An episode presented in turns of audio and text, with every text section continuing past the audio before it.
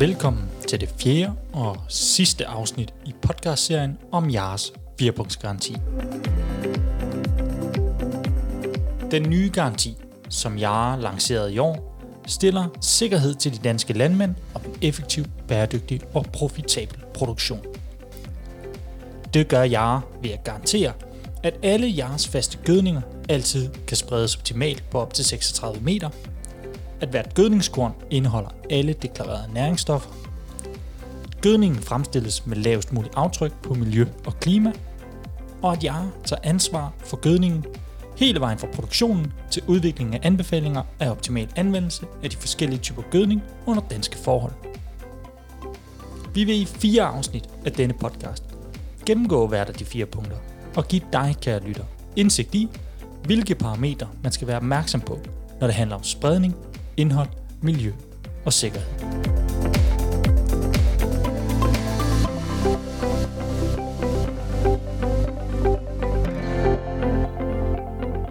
Vi er nu kommet til det 4. punkt i Jares 4-punktsgaranti, som hedder sikkerhed.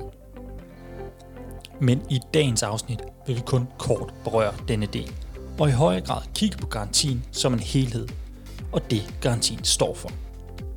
For 4-punktsgarantien er et løfte til landmanden om, at Jare tager ansvar for gødningen hele vejen fra måden, den bliver produceret, til udviklingen af anbefalinger af optimal anvendelse af de forskellige typer gødning under danske forhold.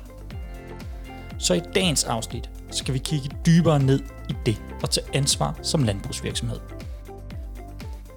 Så som i de øvrige afsnit har vi inviteret gæster i studiet. Så for at det ikke kun er Jare, der fortæller om det ansvar, de tager, har jeg udover Jens-Jakob Larsen fra Jare inviteret 2 yderligere gæster i studiet, der begge repræsenterer virksomheder, der forsøger at tage ansvar ind i landbrugserhvervet.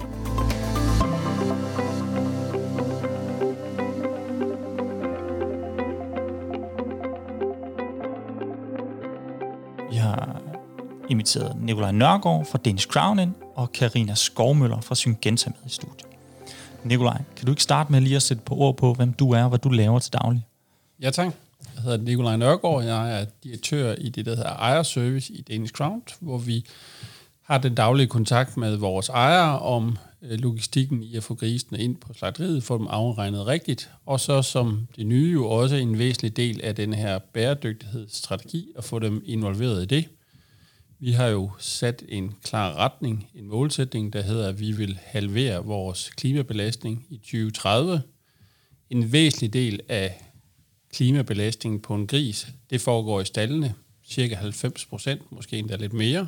Og derfor har det været rigtig vigtigt, at vi har vores ejere involveret i den her proces. Men heldigvis så har vores ejere jo haft fokus på det i mange år, og derfor er vi allerede kommet langt i den her rejse, så vi jo allerede nu kan sige, at vi har reduceret med 25%, og vi måske endda også reduceret med lidt mere. Og det er jo det, vores forbrugere nu kan begynde at se med den nye kampagne, at vi faktisk er ude og forklare vores forbrugere i Danmark, og selvfølgelig også i udlandet, at vi er altså godt i gang på den her klimarejse, og det er altså vores ejere, der har taget det største slæb i den indtil videre. Og Carina, kan du ikke også sætte på, hvad du laver til daglig? Jo tak, det vil jeg gøre. Jeg er ansvarlig i Norden for bæredygtighed, public affairs og kommunikation i Syngenta. Der er også utrolig meget fokus på bæredygtighed og på den udvikling, som landbruget skal igennem i fremtiden.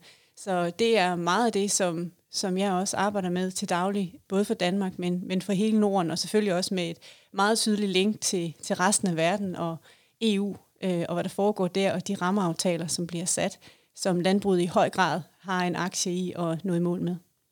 Og så den sidste, vi har med i studiet, det er Jens-Jakob.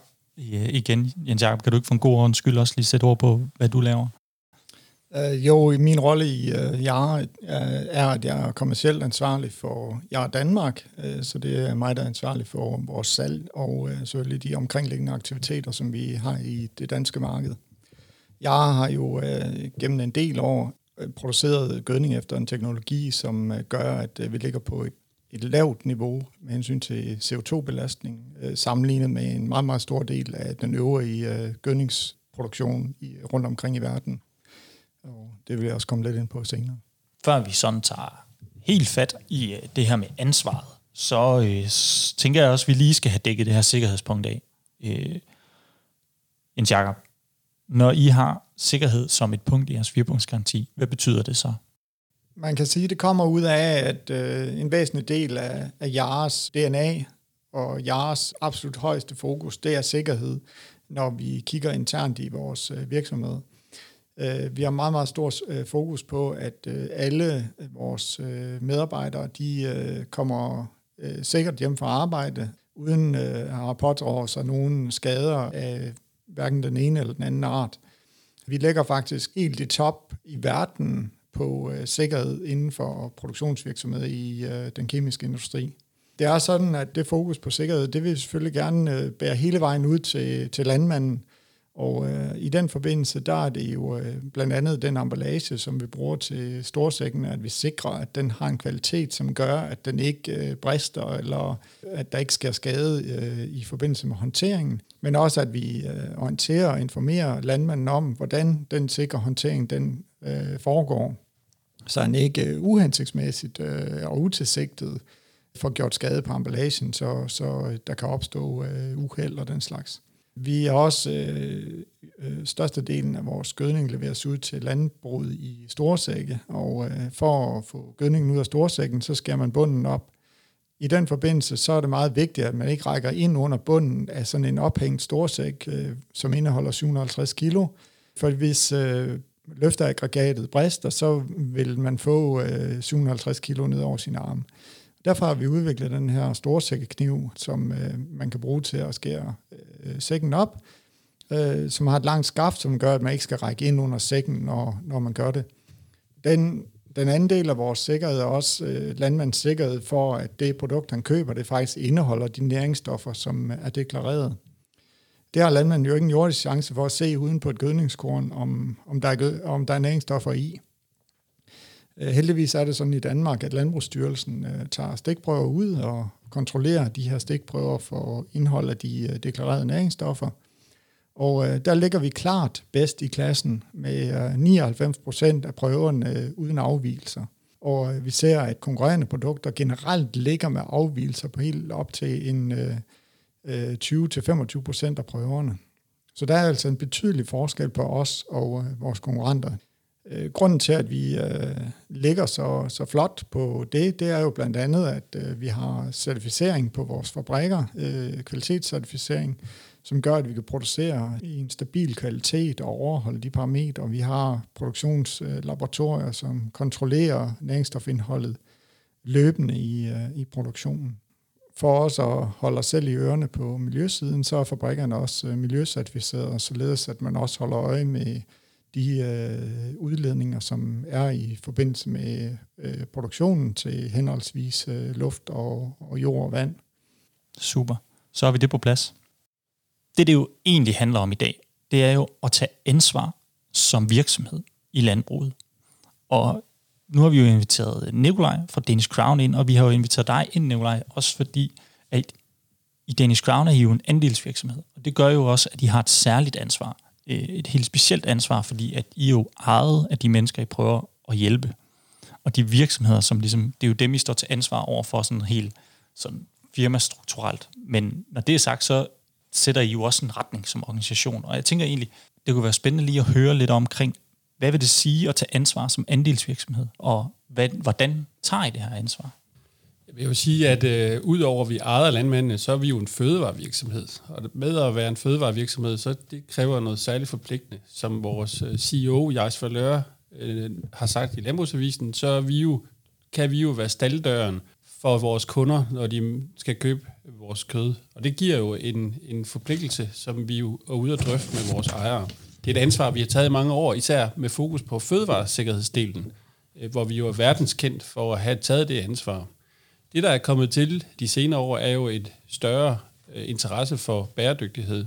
Og det ansvar har vi også taget på os. Og det har vi jo haft en drøftelse med vores ejere om, hvor der egentlig var god stemning om, at det kunne man godt se sig ind i, og det var den retning, man skulle, og var egentlig begejstret af at få den her bæredygtighedscertificering ud på vores ejeres bedrifter.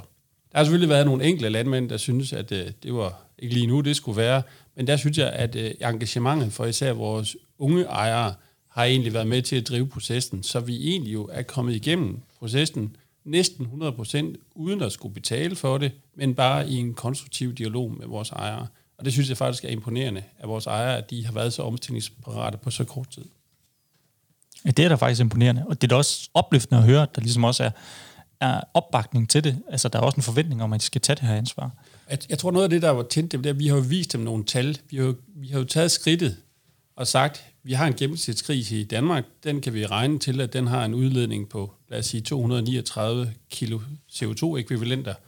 Og så har vi ud fra landmændens egne tal sagt, jamen med den fodereffektivitet, med de miljøteknologier, du har lige præcis på din ejendom, så er vores bedste estimat, at du måske ligger 20 eller 25 eller 30 eller måske 50 kilo mindre end gennemsnittet var i 2016. Og hele den debat, der kører i samfundet, så har man jo kunnet snakke med naboerne om, at jamen det jeg gør på min bedrift, gør faktisk, at jeg sparer CO2 hver år, svarende til, at jeg kan køre en tur rundt om jorden i en Ford Fiesta, eller svare til 30 husstandens belastning af CO2.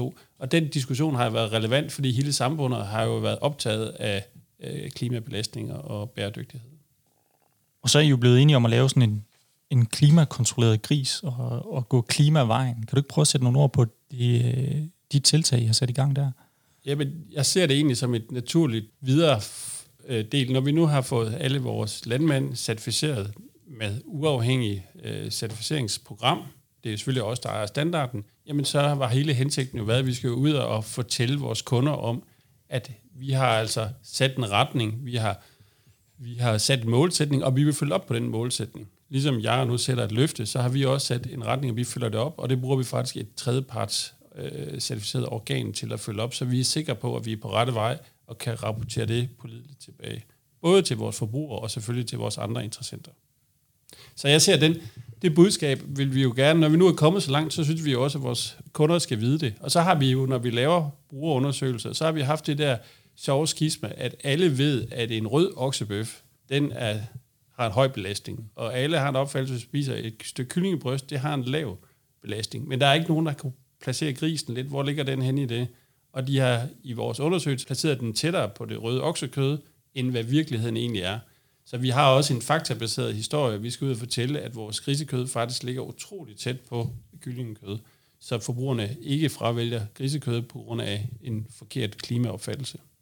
Men Nikolaj, hvad er en klimakontrolleret gris egentlig? Det hele starter med, at vi har Aarhus Universitet til at lave en livscyklusanalyse hele vejen fra grisen bliver født til den bliver slagtet, og måske også skåret op i baconstykker og ender i en butik i England eller i Holland, eller hvor den ender. Det vi ved, det er, at langt den største del af belastningen er ude ved landmændene. Så det vi har gjort, det er, at vi har spurgt alle vores landmænd, hvad er det for nogle staldsystemer, de har? Hvad er det for nogle miljøteknologier, de bruger? Bruger de reduceret jordbehandling? Dyrker de deres eget korn selv? Og alle de her parametre, dem samler vi sammen. Så har vi udvalgt de parametre, som vi siger, det er dem, der batter noget for klimabelastningen på en produceret gris. Og så sætter vi dem ind i en følsomhedsanalyse i forhold til livscyklusanalysen lavet af Aarhus Universitet. Så hvis foderforbruget er lavere end det gennemsnit Aarhus Universitet er brugt med, jamen så tilskrives den enkelte landmand den effekt. Vi er undervejs med at udvikle bedriftsspecifikke livscyklusanalyser, som vi regner med kan gå i luften med i løbet af foråret 2021, så man på flere parametre kan tage de enkelte landmænds specifikke parametre ind i den her samlede beregning. Og derved tør vi godt at give et bud på, hvad er miljøbelastningen. Og så er der også den finurlighed i det, vi spørger faktisk også landmænd efter, hvad er deres målsætninger? Hvad er målsætningen om 3 år i forhold til brug af foder, i forhold til, hvor meget gylde der bliver kørt til biogasanlæg, i forhold til, hvor tit de vil tage gyldene ud af stallene, i forhold til, hvor meget antibiotika de vil bruge, og måske også deres forventninger til udviklingen i dødeligheden blandt deres pattegrise, smågrise og slagtegrise. Det er jo så en standard, som er udviklet af Danish Crown, og for at sikre, at det er uvildigt opfyldning på det, så er det så Baltic Control, som de fleste griseproducenter kender fra Danish-ordningen, som jo er vores kvalitetsprogram ud mod markederne, og det er lavet som en add-on til den her Danish-ordning, så det er altså en tredjepartskontrol, der samler data ind ud ved landmændene og kontrollerer og følger op på de målsætninger, som de enkelte landmænd har lavet. Så på den måde, så er det sådan set den enkelte landmænd, der selv sætter målsætningen af retningen for den udvikling, der er. Og heldigvis, så viser tallene jo, og det kan vi dokumentere, at vores ejere er faktisk ret ambitiøse i forhold til at reducere foderforbruget. Alt sammen noget, der tæller ind i en reduceret miljøbelastning, og dermed ind i retning af, at vi kan reducere klimabelastningen per gris og nå vores mål i 2030. Og så kan det godt være, at vi måske ikke når helt derhen, men så har vi jo en forventning om, at der kommer et bidrag fra både Syngenta og Jare, så det korn, vi nu bruger ind i stallene, at det kan løfte det sidste stykke, så vi når i mål med de 50%. Spændende. Og jeg tænker egentlig, at vi hopper lidt videre og skal lige høre lidt omkring, hvordan Syngenta går og tager ansvar. Fordi jeg ved, Carina, at I også prøver at lytte lidt til landmændene og de behov, der er derude. Ikke? Nu kan man sige, Nikolaj derovre, han har jo et direkte talerør i kraft af hans andelshaver, men I har været ude og prøvet at se, okay, hvad er det for nogle problemstillinger, hvad er det for nogle udfordringer, hvad er det for et videnskab, der ligesom er derude i landbruget, sådan så I ligesom kan ramme plet. Kan du ikke prøve at sætte noget ord på de tiltag, eller de ting, I går og gør der? Jeg tror, jeg ville starte det et andet sted, fordi man kan sige, at det, som vi fandt ud af, eller som vi prøvede at kigge ind i, det var at sige, der var ingen tvivl om, at vi som industri og som stor spiller, som Syngenta er inden for landbrugssektoren, vi har et kæmpe ansvar, og det ansvar, det tager vi gerne på vejen her.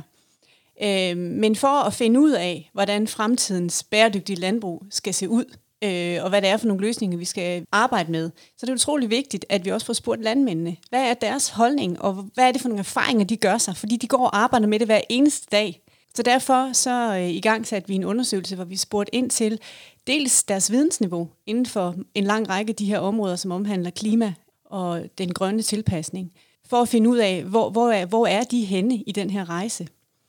Derudover så spurgte vi også ind til, hvad det er, de ser som det største behov i forhold til, at de føler sig klædt godt nok på til at kunne starte den her rejse, og også igangsætte nogle nye investeringer og nogle nye initiativer. Og hvad vi også spurgte ind til, det var deres villighed til at gøre det. Hvor villige er de i forhold til den her rejse? Og der var det i hvert fald helt tydeligt, at rigtig mange landmænd i Danmark rigtig gerne vil. De vil gerne være med på det her, de vil gerne omstille. De kan også se nødvendigheden af det. Men de har behov for nogle klare retningslinjer. Både fra politisk side, de har også behov for, at vi som industri er med til at levere nogle af de nye løsninger, der skal til for, at de overhovedet kan omlægge. Så det, som man kan sige, hovedkonklusionen meget kom ud med i de her undersøgelser, var et samarbejde på tværs af hele sektoren, kan man sige, er nødvendigt for, at vi kan nå i mål med det her. Og det vil sige både politisk, det vil sige organisationerne, interesseorganisationer, industrien, videnskaben på tværs, for at vi når i mål med nogle løsninger, som landmændene også kan bruge efterfølgende, er vigtigt. I går jo egentlig også ud og lytter til de her landmænd, fordi at Syngenta i hvert fald på det store Syngenta på verdensplan, har jo også gået ud og lagt en ret stor sum penge, $2 milliarder, til at, ligesom at finde nogle nye løsninger inden for de næste 5 år. Ikke? Det tænker jeg, det er vel også for, at de kan ramme plet i forhold til den del af de penge, der også ligesom skal falde ned her i den nordiske del af produktionen, eller hvordan? Helt klart. Det er selvfølgelig også for, at vi ved, hvad det er for et behov, landmændene har i dag. Derfor var det også vigtigt for os at være ude og lave de her undersøgelser i forhold til at få et større vidensgrundlag til at tage beslutningerne på. I Syngenta der har vi over 5.000 forskere ansat på verdensplan, som sidder og forsker i nye løsninger inden for landbrugssektoren, og der bliver postet over 1,3 milliarder i det på årlig basis i forhold til at forske. Derudover, som du lige indledningsvis nævnte også, er der afsat en pulje til, hvad man kalder nye initiativer, som kan være sådan nogle nye innovative tiltag, som man ikke på nuværende tidspunkt måske helt ved, hvor ender henne. Og der har man afsat nogle milliarder også til at forske det i de næste 5 år. Så det bliver en rigtig, rigtig spændende rejse, så man kan sige, at Syngenta i høj grad går ind og tager ansvar og investerer ret mange penge og ressourcer i at være med til at foretage den her omstilling. Og så kan man sige, derudover så har man også sat sig nogle ret klare mål i forhold til 2025 og 2030 i forhold til at nå et reduktionsmål på 50% på CO2-udledningen, i forhold til at være med til at sikre en sikker og også miljømæssig sikker anvendelse af vores produkter, således vi minimerer alle former for risk, der kan være forbundet med det her. Der har vi også et kæmpe ansvar og arbejder med det hver eneste dag for at sikre det, både for landmanden, men også for vores miljø. Derudover så, som jeg sagde også, så det her med partnerskaber og det her med at indgå i forskellige relationer, både med forskning og med andre virksomheder, betyder enormt meget for Syngenta i forhold til, at det er, det, vi tror på, skal til for, at vi kan nå i mål med mange af de her ting, og også både de danske og de europæiske målsætninger, der er sat på klimaområdet og på den her bæredygtige fremtid, vi alle sammen skal i retning af. Derudover så kan man sige, at i Danmark er vi også med til at kigge ind i, hvis jeg skal være lidt mere konkret, i nogle projekter omkring, jamen, hvad er det for nogle afgrøder, vi faktisk skal have på vores marker fremadrettet i Danmark? Og hvad skal der til, for at man kan gøre dem mere robuste i forhold til de ændrede vejrforhold, vi har? Og her tænker jeg ikke bare alene på, at vi har mere regn, og vi har mere tørke, men også den variation, der er i det, og det er mere det, der er det store problem, som vi ikke helt kan styre, eller i hvert fald, der er større variation i det, end vi tidligere har set. Hvad betyder det for vores afgrøder?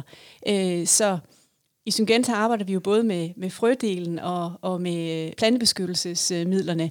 Så det er også en god måde i den type projekter at sige, jamen der arbejder vi faktisk med hele paletten af vores portefølje, og hvor vi jo så også gør det i samarbejde med forskningsenheder i Danmark. Så det er et andet område, hvor vi i høj grad er inde og håber, at vi kan give nogle resultater af, hvordan, altså nogle resultater på fremtiden og den måde, som landmanden forhåbentlig også kan nyde gavn af.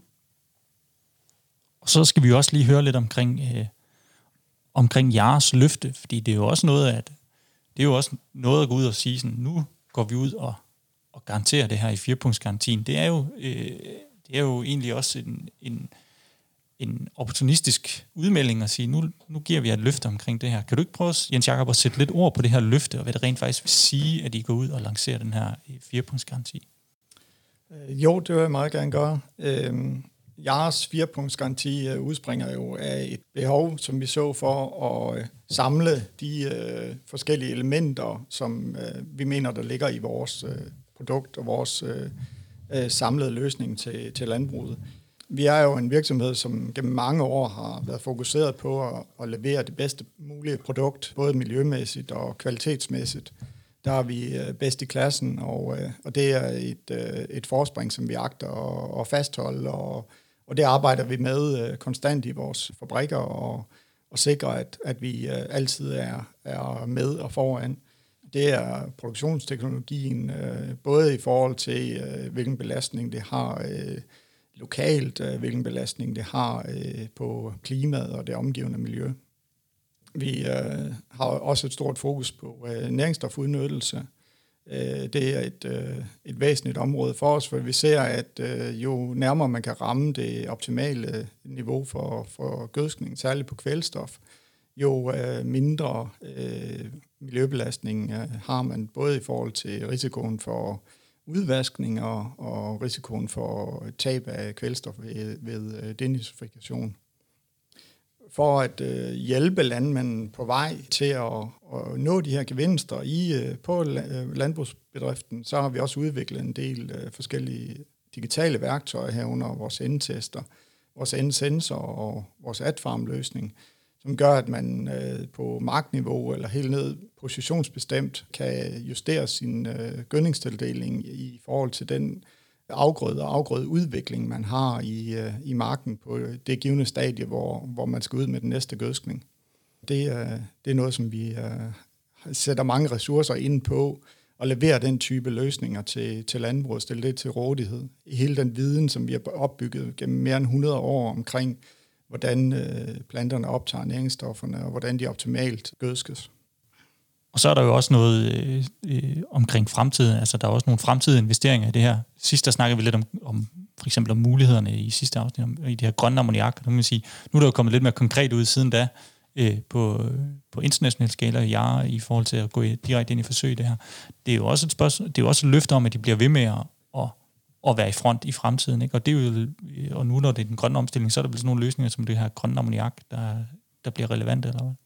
Ja, det er jo et af de tiltag, som vi ser som et væsentligt bidrag til den fremtidige reduktion i belastning, og dermed også den CO2, som vores produkt bærer med sig ind på landbrugsbedriften. Det er rigtig nok således, at vi på Jare internationalt niveau har indgået et samarbejde, et partnerskab med Ørsted omkring udviklingen af ammoniak baseret på elektrolyse fremstillet brint. Så vindmøllen drejer, og brint produceres ved elektrolyse, omdannes til ammoniak og fødes ind i vores produktion i Holland, og på den måde kan vi lave et produkt, som har en meget, meget lavere CO2-belastning end det produkt, som er industristandarden i dag, hvor man bruger naturgas i størstedelen af verden. Når vi ser på gødningsproduktion på verdensplan, så er det som nævnt naturgas, der i dag er hovedkilden. Gødningen, den forbruger cirka, gødningsproduktionen på verdensplan forbruger cirka 1,2% af den samlede energiforbrug i verden. Så det er en rolle, vi spiller der. Vi kan med andre ord ikke løse hele problematikken, men vi har dog en procent godt og vel, som vi kan arbejde med og nedbringe. Og den anden side af det her, det er jo, at gødning har en utrolig betydning for fødevaresikkerheden og fødevareproduktionen i verden. En mand, som de fleste kender, Bill Gates, han har udtalt, I love fertilizers, og grunden til, at han kommer med sådan en udmelding, det er, at han siger, at gødning, det er en magisk opfindelse, siger han. Det har reddet millioner af liv og løftet millioner af liv ud af fattigdom. Og det må man ikke glemme i den her sammenhæng, at løsningen er, at vi finder produktionsmetoder til at fremstille mineralgødning på en bæredygtig måde, således at vi ikke bringer fødevareforsyningen, sikkerheden over styr, eller sætter den over styr.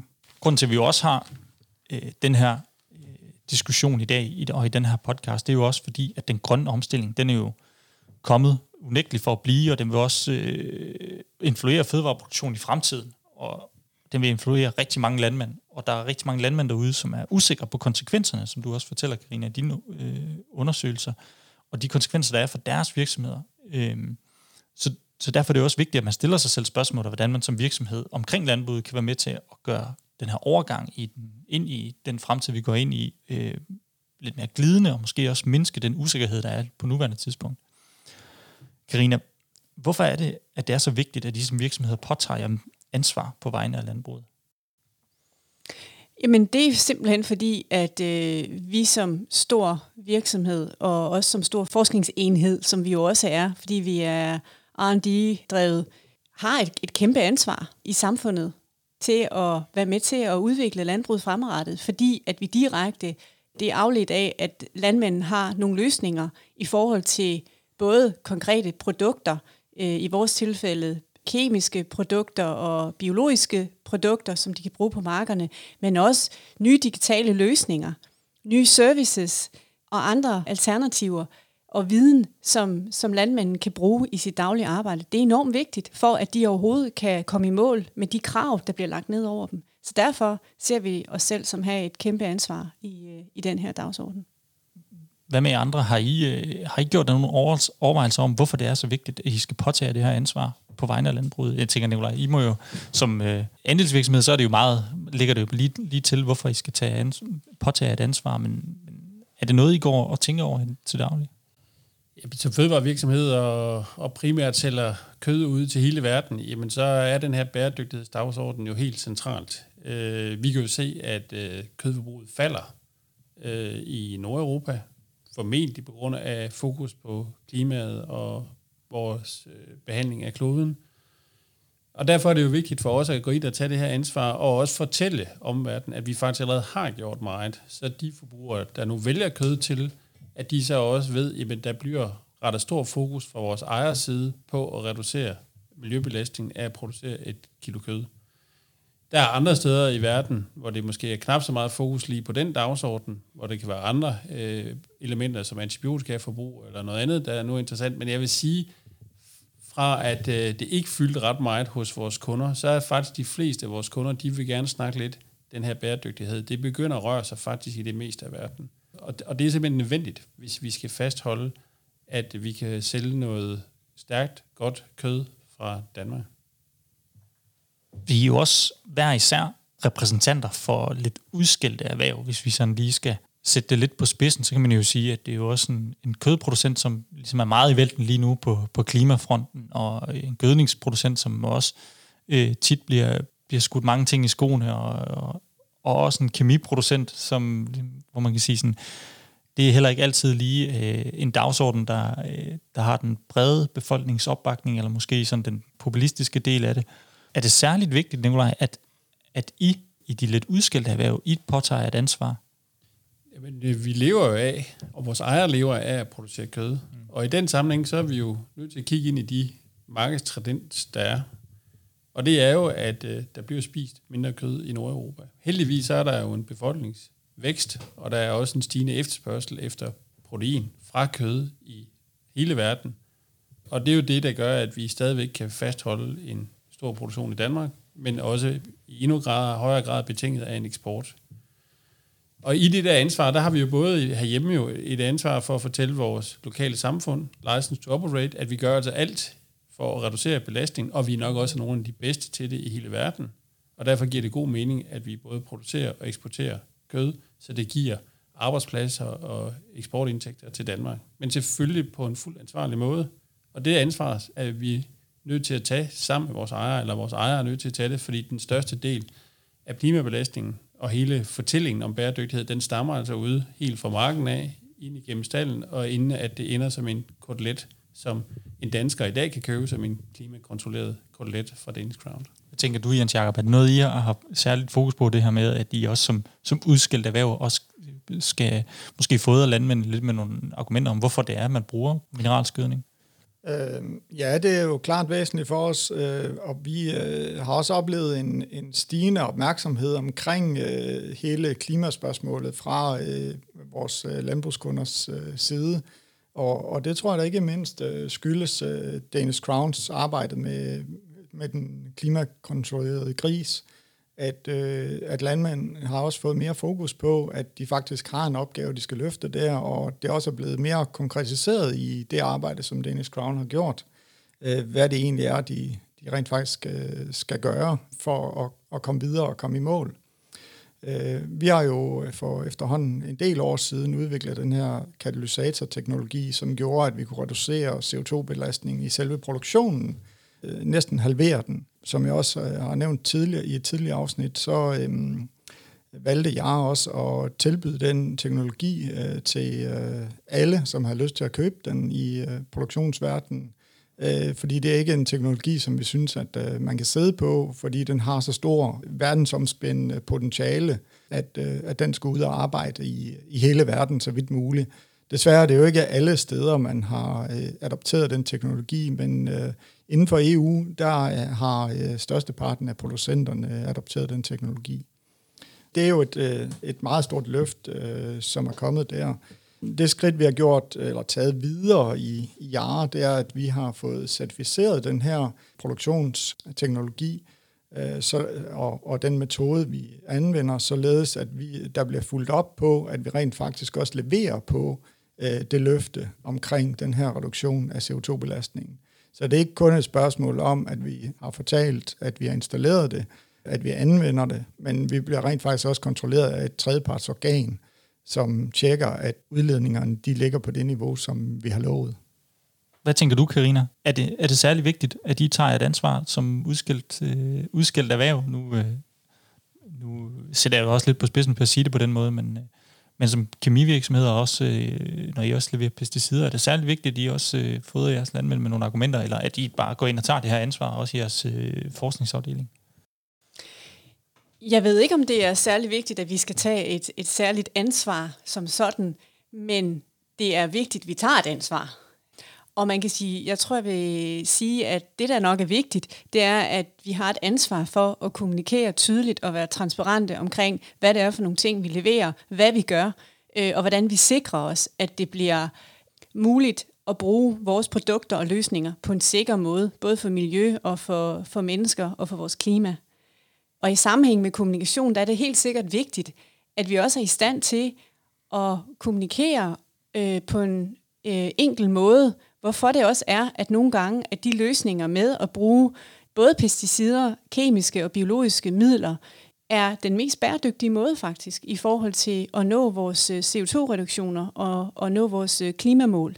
Og det er en vigtig del, vi også får ind i debatten her i forhold til den rejse, vi er på med vores målsætninger. Og så kan man sige, til enhver tid er det jo vores målsætninger med at bruge kemiske og biologiske midler, at bruge så lidt som muligt, men så meget som nødvendigt.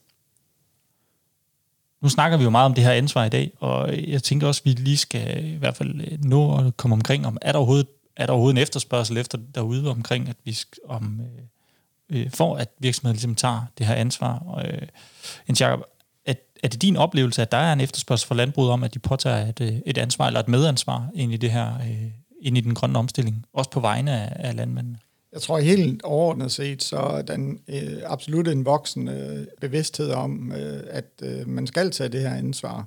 Der har jo gennem mange år været en stor bevidsthed i landbruget omkring de miljømæssige faktorer, begrænse, som Carina også er inde på, brugen af de hjælpestoffer, som vi bruger i landbruget, således at vi bruger mindst muligt, men tilstrækkeligt til, at vi får den nødvendige effekt. Det handler jo om at passe på planten, således at den rent faktisk kan levere det udbytte, som vi har forventning om, og som vi gøder efter. Og det er det, der giver den højeste udnyttelsesgrad af de tilførte faktorer. Det koster den samme pløjning og jordbearbejdning og høst, uanset om der er 3 tons per hektar eller der er 10 tons per hektar.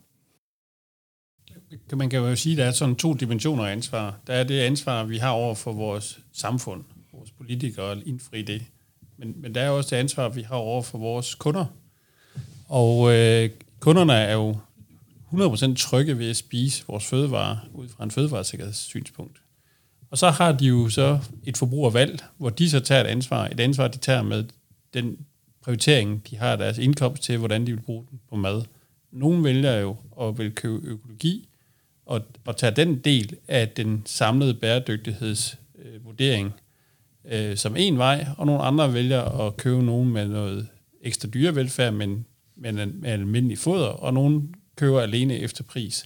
Og det er jo de typer af ansvar, vi er. Så vi har både et samfundsansvar, men vi har altså også et forbrugeransvar, vi skal indfri nogle forventninger. Og jeg tror, at alle landmænd, eller i hvert fald det er en skram, vi vil gerne producere lige præcis det, vores kunder gerne vil have. Så hvis de vil have mere økologi, så tror jeg også, vi kan finde nogle flere landmænd, der vil producere økologiske varer. Men det skal jo være markedsdrevet, det ansvar. Så der er et markedsdrevet ansvar, og så er der et politisk samfundsansvar. Der er jo også noget omkring, at den fremtid, vi går ind, den bliver præget af mange forskellige dagsordener. Og de fleste af de her dagsordener, de går ind og stjæler en lille smule areal, om det er biodiversitet eller klima, eller bare det, at vi har en stigende verdensbefolkning, som vi skal producere fødevarer til, så er der jo noget omkring, vi bliver nødt til at forholde os til det areal, vi har, for det bliver jo ikke større, det bliver nok højst sandsynligt kun mindre. Er der også et ansvar for at hjælpe landmændene med at dyrke de arealer, de ligesom har tilbage på en bæredygtig måde, og kunne give dem de værktøjer, der skal til? Ja, helt sikkert. 100%, vil jeg sige. Det har vi et ansvar for. Således at vi sikrer, at vi får det højst mulige udbytte på de arealer, som er mest egnet til dyrkning i Danmark. Og der skal vi som producent selvfølgelig kunne levere både nogle løsninger, som kan være med til at maksimere det og hjælpe landmanden på den front. Derudover så vil jeg også sige, at vi er jo også kun interesserede i at højne biodiversiteten. Altså biodiversiteten er også er vigtigt for landbruget og for vores afgrøder i forhold til pollen. Og derfor så kan man sige, at der skal være et samspil der, således at vi også er med til at sikre, at vi styrker biodiversiteten, men at vi samtidig sikrer os, at de arealer, vi kan dyrke på, og dem, som er egnet til det, at vi maksimerer udbytte der i forhold til, at vi skal brødføde verden. Og der synes jeg, det er vigtigt, at vi fra et dansk perspektiv ikke blot tænker på, at vi skal brødføde Danmark, men at vi skal brødføde hele verden. Der har vi også et ansvar, så vi kigger ud over vores egen næsetip. Jeg er meget enig i det, at det bliver en væsentlig udfordring for os at levere løsninger til landmanden, til at han kan optimere sin drift på de arealer, som han har til rådighed i fremtiden, når der er sat arealer af til og sikre, at samfundet har en tilstrækkelig biodiversitet og tilstrækkelig miljø områder, så dyreliv og så videre kan trives. Og det er jo noget, landmænd og landbruget, efter min bedste overbevisning, er meget interesseret i at støtte op om og har gjort allerede gennem mange år. Det som vi ser der, det er jo, at fordi man dyrker landbruget under åben himmel, så er der så mange parametre, der ændrer sig konstant igennem en vækstsæson og mellem vækstsæsonerne. Og derfor kan vi ikke skrive en opskrift bag på sækken om, hvordan man optimalt skal gøre. Og det er derfor, vi leverer de her IT-løsninger, som gør, at landmanden på baggrund af den sidste satellitoverflyvning kan justere sin tildeling af kvælstof i den og den hvedemark og på den og den plet i hvedemarken, således at det bliver helt optimalt i forhold til den viden, man har på det tidspunkt, man kører ud. Og lad det være de sidste ord for det her afsnit. Vi vil sige rigtig mange tak, både til dig, Nikolaj, og til dig, Carina, for at I ville være med. Det var virkelig interessant at få indblik i det ansvar, I går og tager i jeres respektive virksomheder. Det var det sidste afsnit i vores serie omkring 4-punktsgarantien. Men det bliver ikke det sidste for vores podcast her fra Jares front. Vi satser på at følge op med nye podcast omkring forskellige emner omkring gødning, så I alle sammen kan blive klogere og få mere indsigt i, hvordan I bedst gødsker jeres marker.